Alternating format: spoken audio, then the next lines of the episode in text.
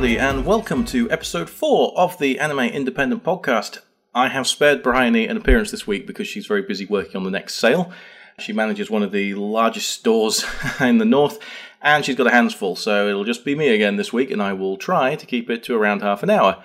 No promises, but I will do my best because God, this week has been busy, hasn't it? All that, of course, to do with Anime Expo, plus a few other little revelations that made their way out to the wider audience this week. So, uh, let's start with MVM may well be dropping the DVD format at the end of the year.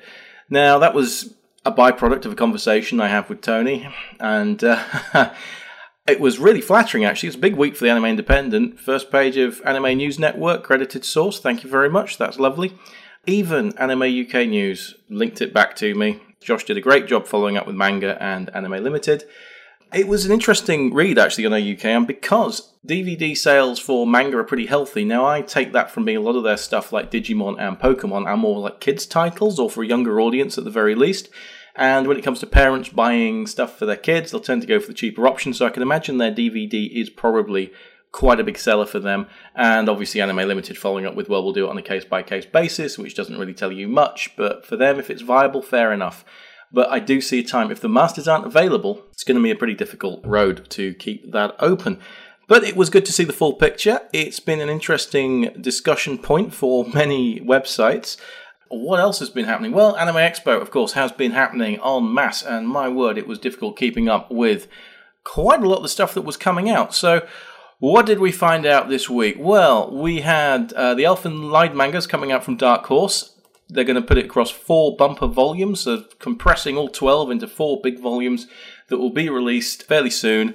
It's going to be for the first time in English. Now, interestingly, it's been around, I think, in French for quite some time, but this will be the first time it's coming out in English. It's a pretty violent manga, and you can find the details on the website. And if you are into your violent, mutanty type of manga, then this might be a good one for you. It is a classic, and I know it was popular for ADV when they released it on DVD many years ago but I think it's well worth uh, a look. Moving on to gaming news, uh, My Hero One's Justice has had its release date announced, and it's going to be the 26th of October. If you pre order the game, you will get a free character, uh, Endeavor, the fiery hero. Looks kind of cool. I like his fiery tash. That's kind, of stylish. That's something I could probably go for if I was a superhero, uh, unlike Superman's edited out tash in uh, Justice League. You also have had two new characters released. Muscular and Gran Torino are going to be in the game as well. You can find out who they are by reading the website. I'm not going to go into all of it now because otherwise we'll be here for a while. Two new series have been released on Amazon Prime, and they are Banana Fish and Seven Senses of the Reunion, both of which have had a sort of first thoughts article written about them on the website. I'm going to get to that a little bit later in this podcast. But it's great to see so much cool stuff coming out uh, simultaneously here and in Japan. So if you haven't had the chance to catch those, I will tell you what I think about them in brief later. But needless to say, Banana Fish at least, yeah, very New York, like that a lot. And then Crunchyroll announced their own new titles. There's quite a few, so let's go through them. All the plot summaries and a trailer for each of these is available on the website. And again, I'm not going to read it to you, I'm sure you can read it yourself. Uh, but let's give you a summary of what's going to be coming out. So we've got Reride D, which is a futuristic anime, young engineer named Derrida Yavain. That looks really kind of dark. It reminds me a bit in tone of Ergo Proxy, but it's pretty cool, so maybe have a look at that. We've got Radiant, which is a TV anime based on a French comic about a young sorcerer on a quest to defeat the monsters that threaten his world. So, cool or generic, you decide. Uh, we have Double Decker, Doug and Kirill, uh, following the adventures of two detectives, one seasoned, the other a rookie. Sounds like trouble.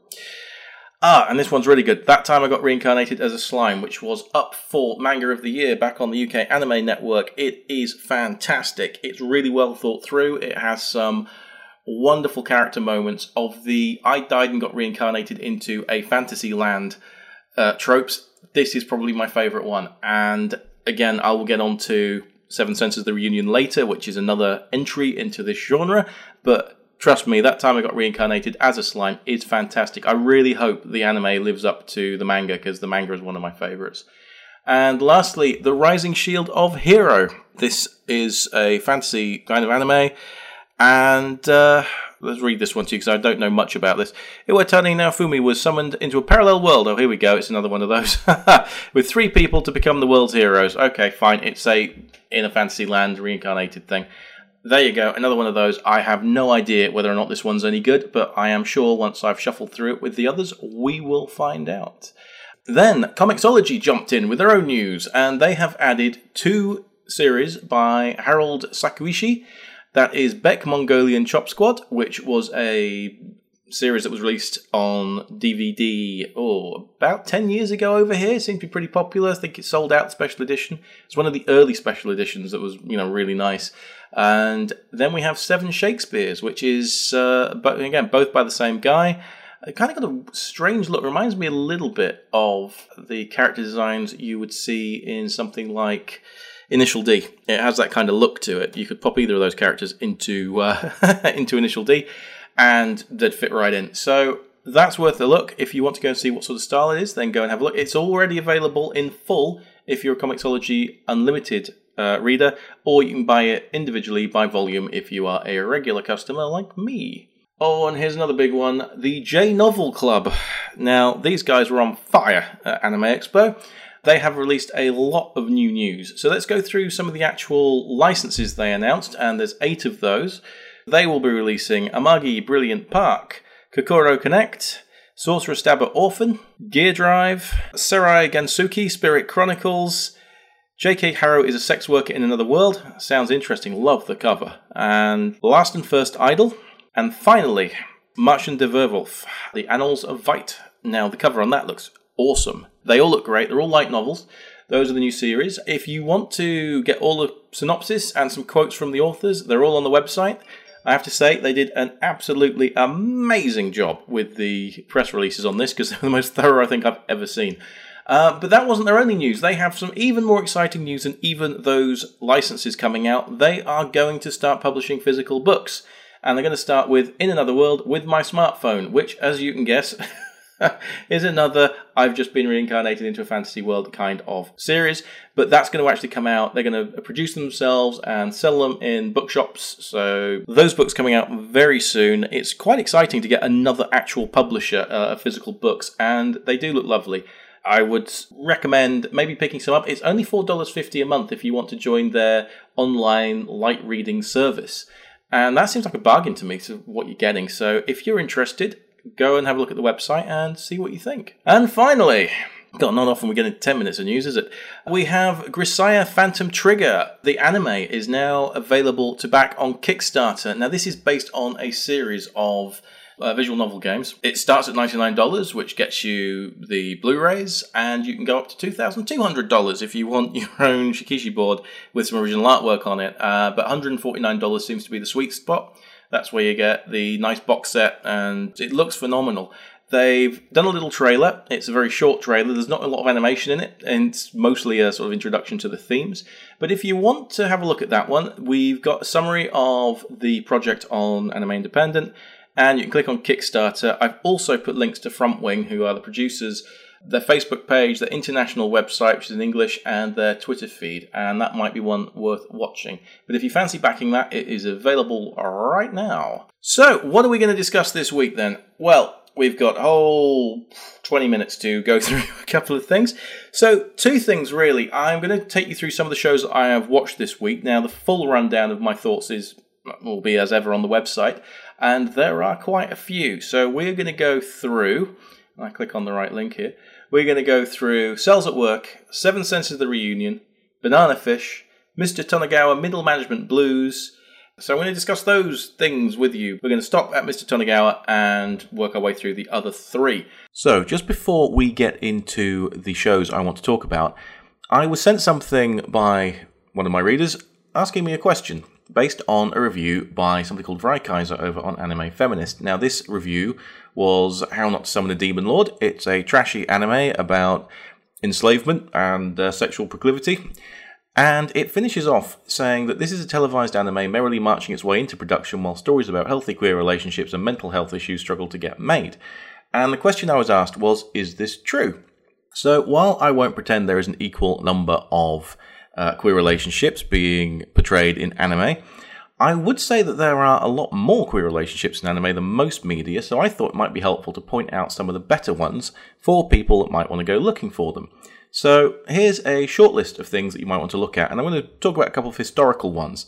First of all, Sailor Moon, which is going back some way, did have a lesbian couple, and that was Haruka and Michiru. Now, they had a very touching relationship in that show, and I think it's really worth remembering that anime, while it is lewd and crude and occasionally uh, offensive, has got the capacity to represent these sort of relationships in a genuine and touching manner, and this is one of the early examples. That's also reflected, I think, in a series called Cyber City Oedo 808. Now, while it is a very violent show, which has three episodes, it's an OVA, it's a very Blade Runner looking futuristic cops and criminals show where criminals are forced to work for the police with explosive collars around their necks. Each episode centers on a different protagonist or antagonist since they're criminals. And the final one is about a character called Benten, who is an androgynous character and clearly based on a sort of David Bowie stereotype. And I thought it was a really excellent example of how to portray somebody who is neither one thing nor the other. And it's a quite an early example, and it's probably the best episode of the three. Kind of got a gothic love story kind of feel to it. And while in the other episodes he's mocked slightly by Sengoku for his appearance, he is the most intelligent and thoughtful character of the three. Where Gogol's probably most intelligent, I think Benten is definitely really the quiet, understated one that steals the show. And when I was first getting into Japanese animation in the early 90s, this was a series that most girls seemed to gravitate towards, and certainly Benten was the favourite character. So that's a really good early example, but it's not the only one by any means. So if you were looking for something a little bit more current, and obviously transgender issues are trending, I would recommend watching a show called Wandering Son. That is a story about a character called Nitori who feels more comfortable as a female, and it's a very thoughtful and sweet, really, story about being comfortable about who you are and finding your identity. I think that's a really strong contender for a lot of people for Anime of the Year. And I think if you are struggling with those sort of issues, that's a series you should really probably watch. I would probably stay away from things like Cutie Honey Universe, where there are Yuri relationships, which are definitely not presented in a healthy way. While there are lots of gay and lesbian and queer relationships depicted in Japanese animation, they're not always done in a very tasteful manner. So you've got to be careful. So the last one I'd recommend is a series called Revolutionary Girl Utena. That is a story where the two main characters, both female, come together. It's a love story. There's action in there.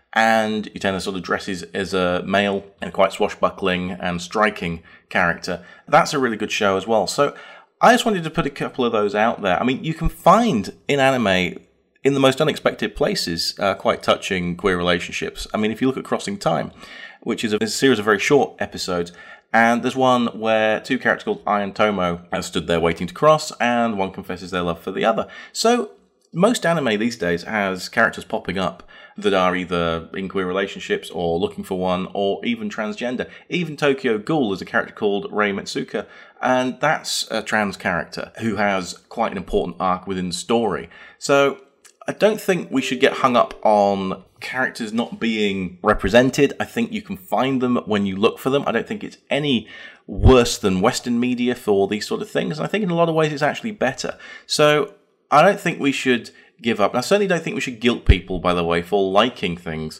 like, you know, how not to summon a demon lord. Everybody has their things that they like.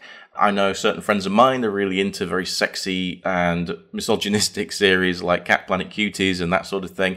You know who you are. And um, that's fine. There's nothing wrong with that. And I really don't want to make them feel guilty about the fact that their shows are stopping other shows from being made because that's just not true. That's a bad message. So I don't agree with that.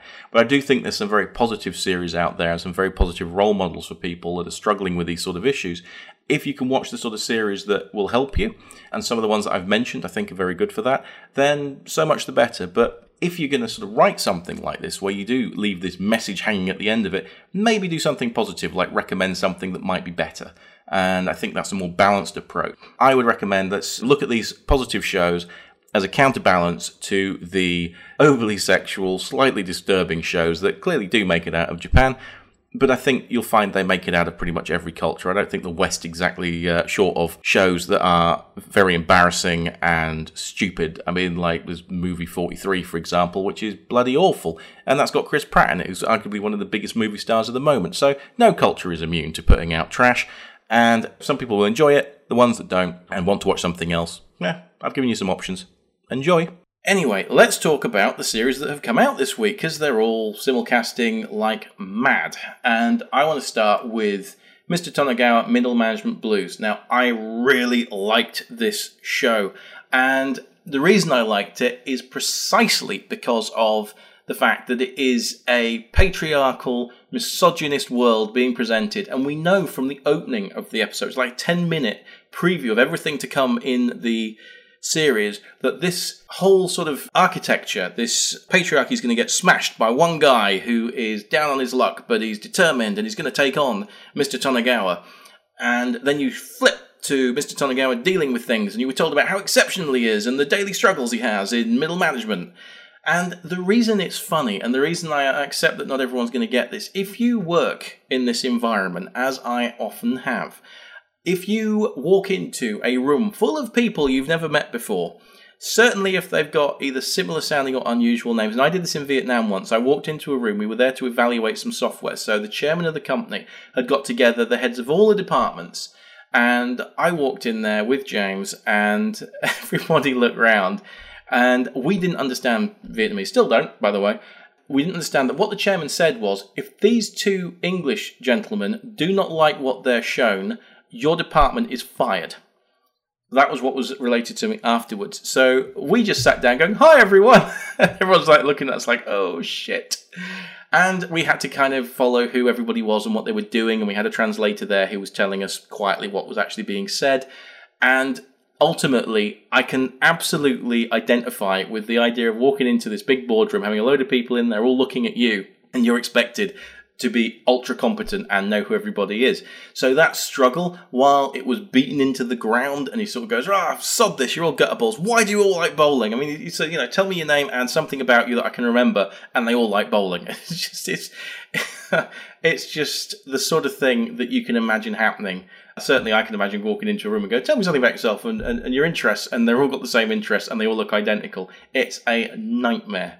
So I kind of got that part of the uh, humor of it. I mean, obviously, the organization this guy works for is really shady. It's borderline legal. The old guy that runs it is a sadistic ass, and Tonegawa has to acquiesce to his every wish because he's the chairman. And it's this rigid hierarchy that we know is going to get smashed by this gutter trash that's going to come in and, and just wreck the joint.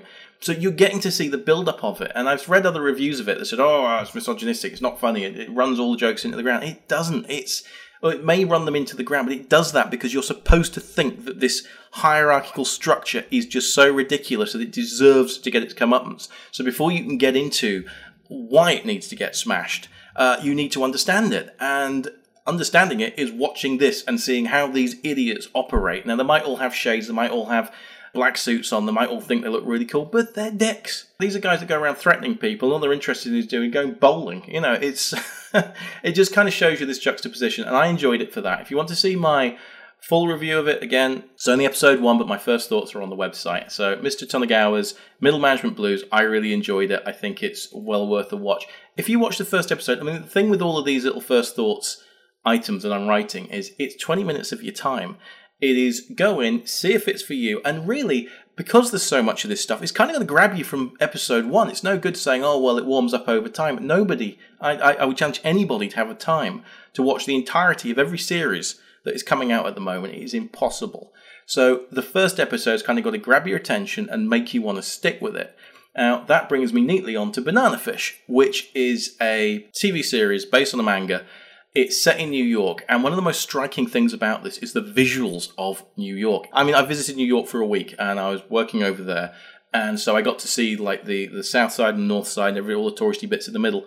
And my God, does this capture New York? I mean, it felt like being there. Everything from the graffiti to the architecture to the guys sat on stoops to the kind of things being sold. The fashion, especially, was very much New York. I mean, there's a part where a young kid gets kidnapped And the guy that takes him, one of them, is wearing a tracksuit, which is very New York kind of look, very gangster. And I really got immersed in the location. So New York in this was a character unto itself.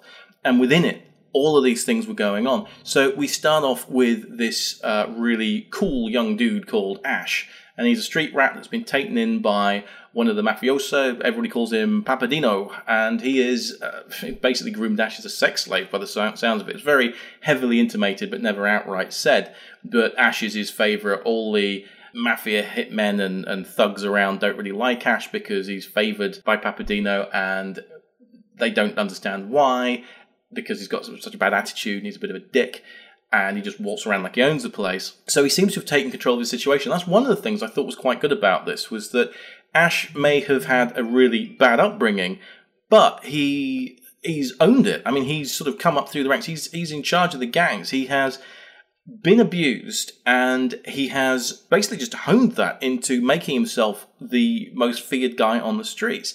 Now, the whole thing about this show is betrayal because by the end of episode one, I think I'm spoiling much if I tell you the, what happens in episode one, but it's all the setup for Ash is a leader of the these young street punks. He comes across a dying guy who gives him a MacGuffin, and the bad guys want the MacGuffin, and they're prepared to do anything to get it. Even Papadino will abandon his affectionate feelings for Ash in order to get this MacGuffin, and subsequently everything goes to hell. And it all goes to hell when they're in a bar and they're being interviewed by a journalist and his assistant, and so they get dragged into what's going on. So Ash is essentially hiding this MacGuffin. They take his street punk friend, and all hell breaks loose by the end of the episode. And it's really well directed. The camera angles, in particular, the bar fight scene. I mean, I watch, I have watched a lot of films in, over the years, and seeing how they choreographed it, the fight scenes, the way people end up after having one fight and then going into their next area, and the way the camera flits around, there's a real sense of movement and chaos. So, for that alone, it is a skillfully directed, really entertaining series, and I absolutely recommend episode one of this. Banana Fish, really weird name, really cool series, very much of its time and place. The only thing that I found very slightly jarring, if I had to really, really nitpick, it's when they drop English into it. Uh, obviously, this is subtitled, and it's like it doesn't sound right. I mean, you know it's in New York, so you expect it to be natural, but it sounds really forced. So that's the only time when I thought this. Yeah, you, either be Japanese or be English, but you, you can't mix the two together because it doesn't gel. So stop it. But anyway, Banana Fish was, I thought, really good. Moving on to Seven Senses of the Reunion. Okay, this one is another of the Fantasy World series. Now, I mentioned in my article on this, I have seen so much stuff set in fantasy game worlds lately. The last one I saw was uh, Recovery of an MMO Junkie, and honestly, you could drop the characters from this show into that show, uh, certainly in the game world, and you wouldn't you wouldn't notice the difference. I mean, the designs, the costume designs, and things like that are painfully generic. They're not particularly memorable. I mean, I put a little gallery at the bottom of this particular article, but you can see from that, I mean, it's pretty basic stuff. There's no real memorable character designs. I would say maybe Satsuki as the mage has quite an interesting design uh, with the kind of cape that sort of floats around the shoulders. I kind of like that. Other than that, yeah, I, will I remember it next week? Probably not. A few things about it I did like. I thought some of the fight scenes were really well done. I like the premise. So the premise is, and again, you're not spoiling anything with this because it's in the pretty certain this is in the summary on the first episode. But it, what happens is that you see early on in this in this episode that one of the young girls, Asahi, dies in game, and they're a group of elite gamers, and dies in game, and then she has a heart attack in the real world and dies, which is tragic. And all her friends who are playing with her, only one's not local to them, so the other four are all at the funeral, and it's really uh, it's really sad. You know, it's the death of a child, and it's it's very well put together. To be honest, it's quite moving.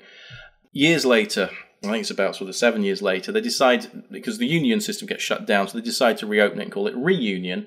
But only people who had this sort of special sensibility, which is something that players innately have and the system can detect, are allowed to play the game. Now, Haruto Amo, who was the fighter of the group uh, when they were kids, has given up on the game, doesn't want to play it, but gets talked into coming back in by a couple of friends of his that have, you know, they're all, they're all shoo-ins because they've all got this innate ability so they can go into the game. And they're noobs, but he's obviously got experience. And they go out into the gaming world and they want to take on their first challenge. And at the end of this first challenge, they open a treasure chest, and inside is Asahi, who, to all intents and purposes, appears to be alive. Now, that is a great hook.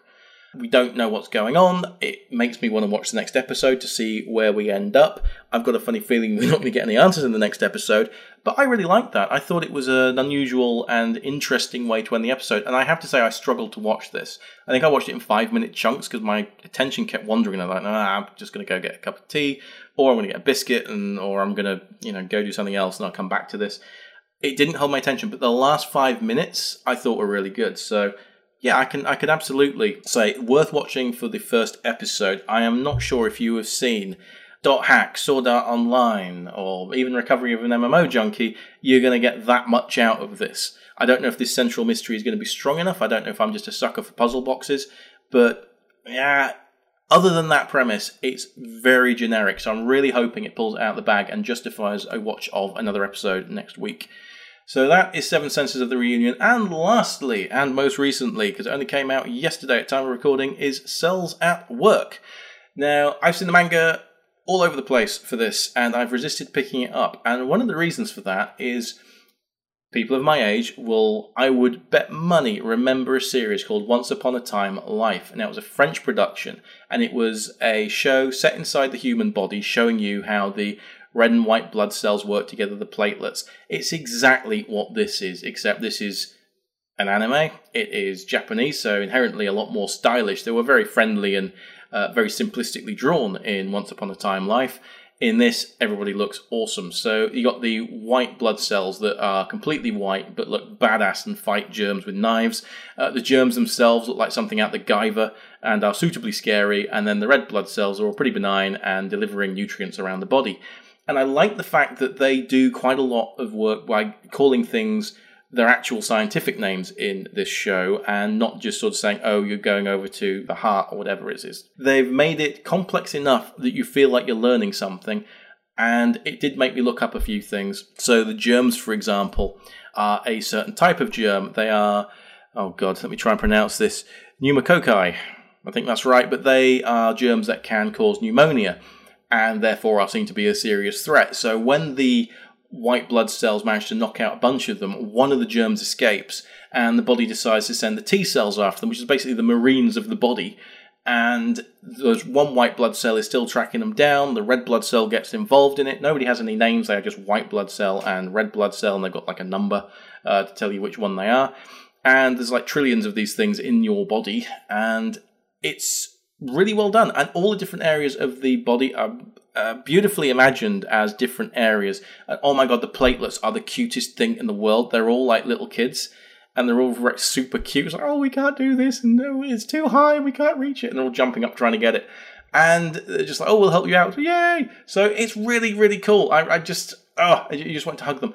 It was a an interesting place to be, and I think that's the most you can ask for in something like this. It's a show where it's teaching you something and it's showing you the human body and you want to explore it, which is kind of the point of it. I don't know if it has the charm of Once Upon a Time Life. I don't know if my memory's playing tricks on me because I loved that show as a kid.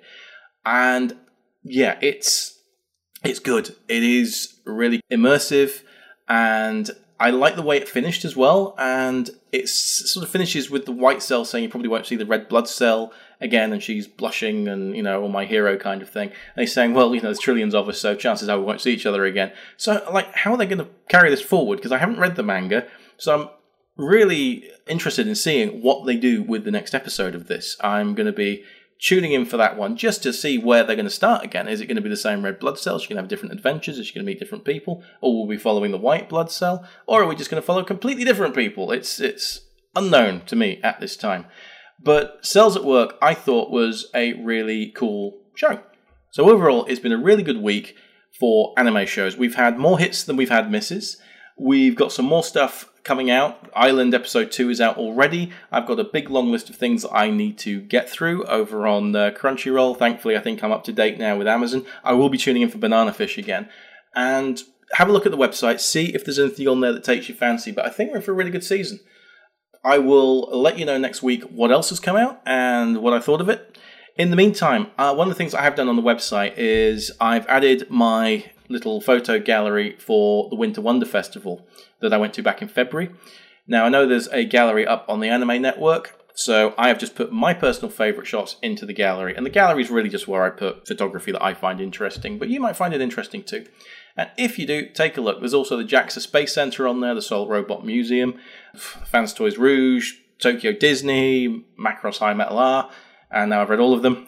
but I am preparing to do another Fans Toys uh, picture set with Coot, who's just turned up, which is their version of the Transformer Kup.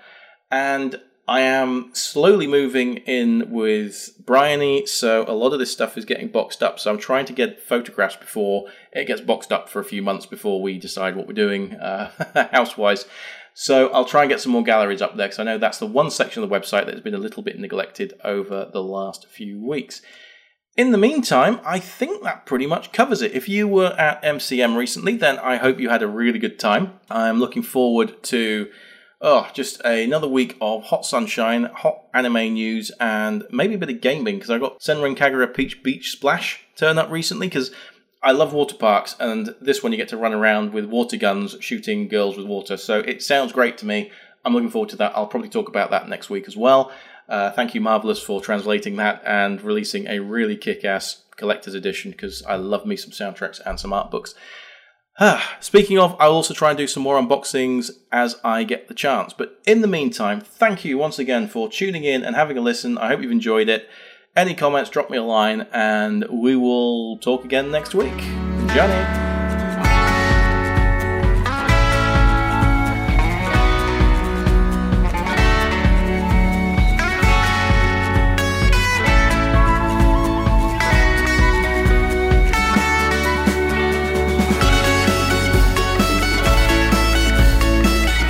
That? Where can I find this wonderful free entertainment? Well, you can find the website at animeindependent.net. You can find us on Facebook at Facebook forward slash Anime Independent, or even on the Twitters at Anime Indy. That's I N D Y. See you online, folks.